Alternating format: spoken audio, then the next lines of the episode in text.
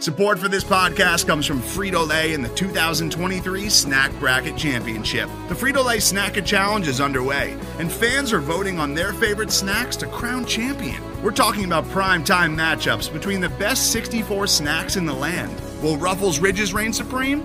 Can Doritos defend their dynasty? Or will Smartfood use their smarts for a surprise upset? Only you can decide. Get in on all the action for a chance to win up to $1,000 or a year's worth of snacks. Let your snacks be heard. Just go to fritolaysnacket.sbnation.com to vote and enter for a chance to win. No purchase necessary. Sweepstakes ends April 3rd, 2023. Void where prohibited. Year's worth of snacks awarded in the form of 52 coupons, each good for one bag of chips. See official rules at fritolaysnacket.sbnation.com. Hey, what's up, y'all? Allen Kenney, host of Blatant Homerism Podcast, part of Crimson Cream Machine on the SB Nation network of podcasts. With uh, so much in flux in the world of sports right now, I wanted to bring on uh, Dan Wolken, columnist from USA Today, a longtime friend of the show, to uh, talk a little bit about what he's hearing from administrators, kind of some of the decisions that are going into uh, when we might actually see sports again. So let's go ahead. Welcome Dan on. Dan, what's up, man? How are you? I'm just kind of doing the same thing everyone else is doing. Uh, you know, lucky to be able to work from home. Uh, I know a lot of people are uh, having to make huge adjustments or not able to work. Uh, but uh, I've ha- I've been lucky that uh, it's not too far removed from kind of what I what I am used to doing. So uh, aside from just not being able to do stuff besides work, I'm I'm doing okay. Yeah, yeah, I'm with you. Uh, so you know, I guess uh, you know, catching up on TV or anything like that. Yeah, I've done a little bit of that. Um, you know, I, I have been pretty busy, uh, kind of surprisingly busy, just in terms of writing and reporting. And you know, by the time I kind of finish the day and and you know, make dinner or whatever, I, I don't have a ton of uh, TV time, but I've I've tried to tackle some household projects and get get some things reorganized. So you know, in that sense, try to be productive.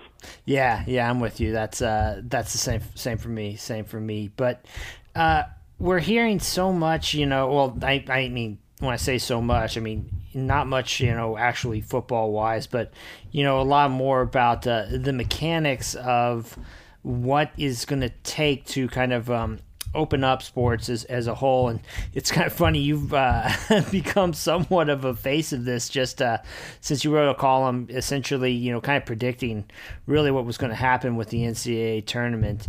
Um, you know, I guess for just just going back to the beginning of all this, like, what do you think was misunderstood maybe about the public or by um, administrators about what this what this whole you know kind of ordeal entailed? Yeah, it's a great question, and I'm not sure that I have a real terrific answer for it, but you know, I think that this is a situation that is just so big and so disruptive that it was hard to envision that it could ever happen. You know, I think we went through this to a degree with 9/11, and it's the only other thing in my lifetime that I can compare it to, which is we, we just had a certain naivete about certain things, and then all of a sudden, you know, that day happens, and we're immediately changing a lot of aspects of society and the way we live our lives. And I think this is kind of of the same scale, and even more so because it's global. It's literally brought the world to a standstill, and we just have never had to think about that uh, and what that would look like and what that would mean. So when I started to really lock in on reports of what was going on in in the, in Seattle, the state of Washington, uh, in Italy, and just the numbers, and and started to look at uh, you know these models and the curve and all those things that that we now feel like we know so well. I just looked at it and said, you know, the NCAA tournament uh, is in trouble here because you're talking about 900 players and a few hundred more coaches and officials and team personnel, and you're going to have these sites and and you're going to have eight teams per site, and they're going to come in. from all these places all over the country, and you'd already seen, you know, some schools that were beginning to shut down for a while or extend spring breaks. Uh, you know, Vanderbilt was one of them, and then you know the Ivy League got out ahead of it, and and I just saw kind of the dominoes falling, and was like, there's no way that you're going to have this tournament and no one is going to test positive. And if that happens, then what? And I think, you know, really when you look at now we know how much we know a lot more about how this spreads and you know the the potential for sporting events to really be a catalyst of an outbreak. I think probably the NCAA was fortunate that uh, it did not start the tournament because that that could have been a real disaster. Yeah, just uh, you know, you start thinking about uh, how how all that could spin off. Yeah, absolutely. Um, so I guess you know now in terms of evaluating, you know, where things are. I guess you know right now uh, obviously we've had uh, you know spring sports, uh, you know the end of winter sports canceled.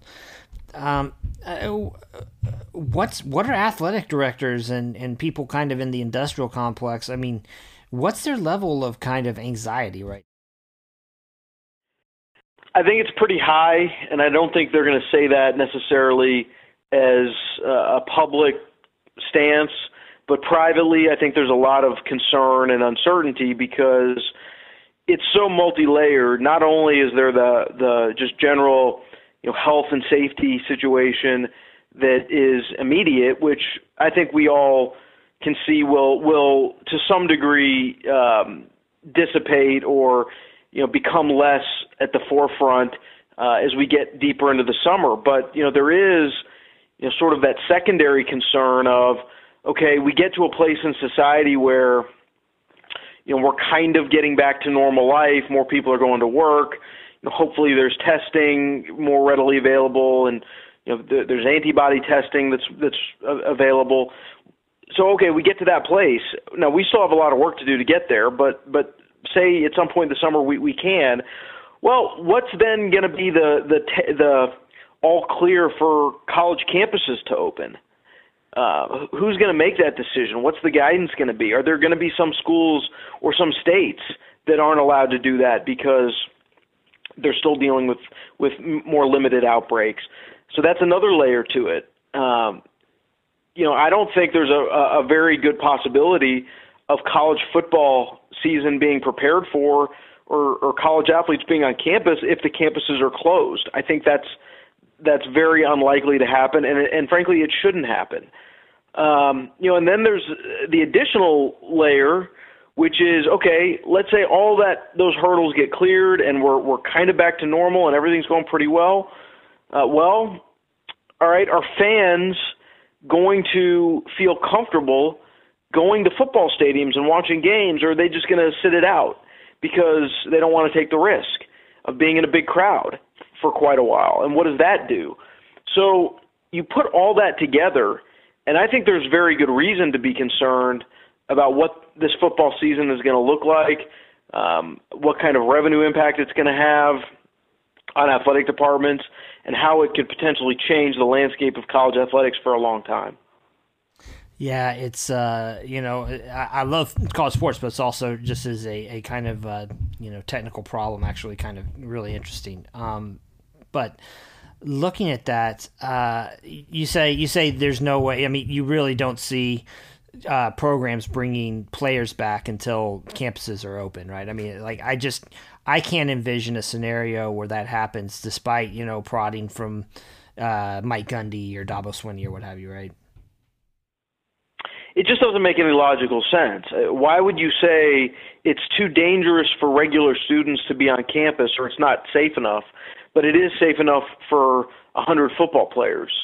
Um, that that just doesn't make any logical sense, uh, and it also you know really projects uh, the the idea that they are professionals; they're not amateurs.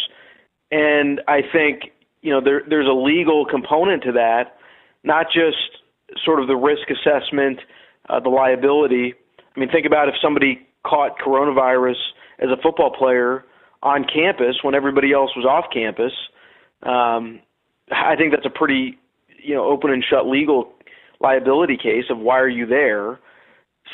but also, you know, I, I do think from the the paying players and are they professionals? Do, you know, are they are they employees? That that starts to look a lot like employees. Yeah. Today's episode is brought to you by Cars.com.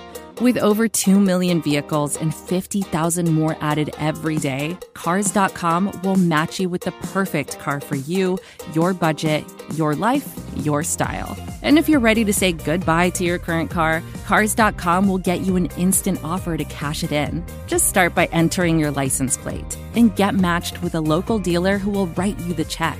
So whether you're looking to buy or sell, just go to Cars.com. It's magical. Yeah, yeah, uh, for sure, for sure. So one of the interesting things that's been kind of brought up is you know talking about fans and you know opening the games up with or without fans. Uh, you know, I know I saw that Notre Dame's athletic director came out and said you know you can't um, you know envision a scenario where they're playing without fans in the stands. I mean, how likely is it that they go ahead with something like a fanless game? Uh, I don't know. I, I think uh, everything's on the table right now. Uh, I think that there's going to have to be some flexibility. I think you don't want to play without uh, fans because there is not not just sort of the aesthetic component, you know, the the tradition. I, I think you put that aside. I, I also think there's a financial part of it too. Uh, you know, TV money is a backstop, and and if it's the only money that's available, I guess you could possibly do it. Uh, but um, the the ticket revenue, uh, the gate is is huge, and you want. So I think, I think it, given the options of you start the season on time with no fans, or you delay the season to a point where you can have fans, I think it would they would take the second option. Yeah. Okay. Yeah. I mean, that makes sense. But I also do also wonder. I mean, like it's kind of back to a chicken egg thing. Like if there's a scenario where it's not safe enough to play. Uh, it, pardon me. It, it's not safe enough for fans to be there. I can't envision a scenario where it is safe enough necessarily for the players to be out there. Yeah. Know? I mean, may, maybe. I, I think there's more control you can have uh, over, you know, the football players and the people on the field in terms of you know can you test those folks? Um, but I think once you start allowing crowds uh, that's a whole different ball of wax you know unless like you're literally you know swabbing people as they come through the gates which I'm not quite sure when you know when it'll get to that point. Right. Okay. Well let's say that um for the most part, things you know kind of go off without a hitch. You know, schools are back in session for for fall. Um, who is it that's going to be making the decisions here? That okay, we're going to go ahead and play. I mean, is it going to be the conference commissioners? Are they ultimately going to be the ones that have a say over it? Yeah, I mean that's a great question. I think certainly, you know, the conference commissioners are going to want to have a, a understanding amongst themselves about what they want to do and, and how they want to start this thing back up. But I also think that it's ultimately a issue of, of governmental oversight. Um, you know, there are certain states that may not be open, and, and, and that's really interesting as well. I mean, you know, what if, if California or New York, you know, Gavin Newsom is saying, you know, we are not ready yet, or you know Andrew Cuomo saying we're not ready yet. Uh, does that mean that Syracuse can't play? Um, you know, and and and yet everyone else in the ACC can. I mean that that is uh, uh, that's interesting. Yeah, I mean, just because it's such a patchwork kind of of governance at this point that you're going to have so many different stakeholders weighing in on all this. Uh, it's going to be that that part I, I, is going to be interesting. But um, how much lobbying do you see going on from like say coaches? I mean, you know, obviously we've seen uh, Dabo Swinney and, and, Mike Gundy. They've been kind of two of the people that have been in the spotlight over this. But I mean, how much lobbying do you see going on behind the scenes? Do you think from coaches to try to use whatever influence they may have to get things back up and running? Well, I just don't think the coaches are are, are all that relevant, honestly. I mean, I think the schools, you know, where football is super super important. I don't think you know. I, I don't think you need anyone to tell, uh, you know, Greg Byrne or the president at the University of Alabama or the you know chancellor of the system or whatever that, that Nick Saban wants to play football as soon as he can play football. Like I think we all understand that, but um, I don't think the coaches can really influence the way this goes down. I, I think this is just, you know, this, this is not a traditional issue, uh, and I and I don't think that the answers are going to come from the traditional ways of, of thinking about it. Right. Um, speaking of coaches, too, I'm I'm really interested to get your thoughts on what this is going to do to the industry going forward in terms of, you know, uh, leveraging new contracts, you know, hopping around for uh, new jobs, that type of thing. I've got to think, uh, you know, after after all this, programs are going to be looking at agents and saying, you know, uh, you know, so and so had a great year, but we're we're pretty strapped for cash right now. A lot of the economics of college sports are going to have to change, uh, and it's it's going to start uh, there for sure. You know, I think the mega contract uh, coaching hire days are, are, are likely over. Uh, you know, at least for the foreseeable future. Um, I think it's going to be very, very hard at a time when everyone's going to be cutting, everyone's going to be losing money. Uh, you know, a lot of people are going to have to take pay cuts in the in the private sector, uh, and you know, education, higher education, massive cuts. So I think now more than ever, it's not going to be feasible to you know more and more and more for coaches. I, I don't think we're going to be getting any more you know paying Eli Drinkwitz four million dollars a year um, from you know to come after one year at Appalachian State. Uh, you know, but there's also going to be other things. Uh, certainly, there's going to be talk about people cutting sports. Uh, there's going to be there's going to be talk about you know does some of these conferences make sense? I don't know about football, basketball, but are, are we going to end up saying, you know, if we really want some of these other sports, uh, shouldn't they just be playing games that are within bus rides? You know, um, maybe even some basketball programs and, and travel. You know, are they, are they going to cut back on charters? Are they going to cut back on you know, or are are they going to you know downgrade from staying at the Marriott to staying at the Holiday Inn Express, you know that kind of thing. Um, so I, I could I could totally see uh, changes in in the paradigm of of how these places operate. You know, uh, uh, athletic directors spending money to go to all these boondoggle conventions and conferences they go to. Uh, they're gonna they're gonna have to cut from from everywhere, and, and including salaries. So um, I think you'll see these these places emerge a lot leaner, and uh, you know if they have to cut sports, they will. But that that's you know unfortunately, uh, uh, or let's let's hope that's a last resort. Yeah, yeah. You know, the funny thing you, you bring up there too is you know the streamlining of the conferences and whatnot. I mean, you also got stuff like fan travel, for example. Are fans going to be willing to travel? You know, are they going to be willing to fly out to LA necessarily to go to the Rose Bowl? Are they going to, you know, if, are, are they going to be willing to travel? Uh, you know, really kind of outside. You know, eh, some of these conferences, for example, where they're you know eh, just a longer longer trip to get from uh, city to city, that type of thing. Uh, you know, I mean yeah, it's the whole thing is uh, it's it's really going to be in flux. I, I, mean, it's it's going to be fascinating to watch uh, play out. Kind of sad, but uh, I mean, at the same time, um, you know, I guess just just the reality of things right now. Yeah, I just think that uh, you know sports that don't make any money, you know, you volleyball or softball or wherever, you know, does it make sense to have the traditional conferences, or would it be much more cost effective since it doesn't necessarily matter anyway um, to to be basically just playing you know people within three hours of you you know other division one schools within three hours of you uh, for the most part you know and uh, i think reconsidering cross country trips for baseball or, or those kind of school uh, or those kind of sports all that has to be on the table yeah, yeah, I agree. I agree. Well, uh, Dan, uh, anything else you're watching or that's that's kind of piqued your interest in the in the other sports outside the uh, college world?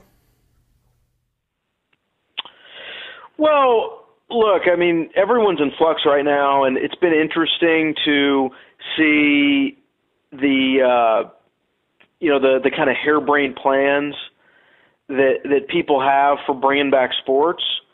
Um, you know, it's interesting, I guess, but I very much am skeptical of you know the idea that you can you put leagues and teams in in these bubbles and try to play games uh, that way or play or finish seasons that way. I think the logistics of it are kind of nonsensical. I don't think they can actually be achieved in a very uh, efficient manner, and I don't think that, frankly, it would be a good idea uh, to to try to do that. I mean, if that's what it takes to continue playing sports for this year, I, I don't I don't know that sports are that important. I know that that people want to make money. Um, I think the owners, most of all, when it comes to these professional sports leagues, I, I think you, you know we, we need to have our priorities in order here and get society functioning again and under and have the understanding that there's a huge collective sacrifice that that we're having to make and that we're not actually going to be back to normal until we have you know medical advancements that make it possible. So that's where I think the focus should be. But obviously, the the business of sports goes on, the speculation goes on, and that's I think just fascinating day by day, seeing the machinations of of how people are trying to make this happen. Right. That uh, you know idea that was put forward for Major League Baseball uh, was just, I mean, patently idiotic. I mean, you put them all in Arizona, in Phoenix. I, you know, if one guy, you know, breaks the quarantine and and gets this, then you've got all these people in the same place. You've got to shut it all down. I mean, like, and and how are you going to keep those guys from people from, you know, circulating in the general population? Are you going to put an armed guard at everybody's door to keep them from leaving? I mean, the whole thing. I was just reading. Like, are you you got to be kidding me? Yeah, it, does, it doesn't make a lot of sense. And uh, we, we had a story uh, in our paper that kind of actually spelled out how the logistics would have to work and, and what it would actually require. And when you actually start to run the numbers, it, you can just see it, it's not going to happen. Right, right. Well, well, cool. Well, um, Dan, man, I, I, I would say I really appreciate you taking uh, taking out time out of your busy schedule, but I don't think anybody's that busy right now. But I do really appreciate you coming on the show, man. Thanks so much. Sure, no problem. All right, again, that's Dan Wolken of USA Today, uh, one of my favorite uh, college sports columnists out there. Make sure to give him a follow on Twitter. Check out all of his stuff.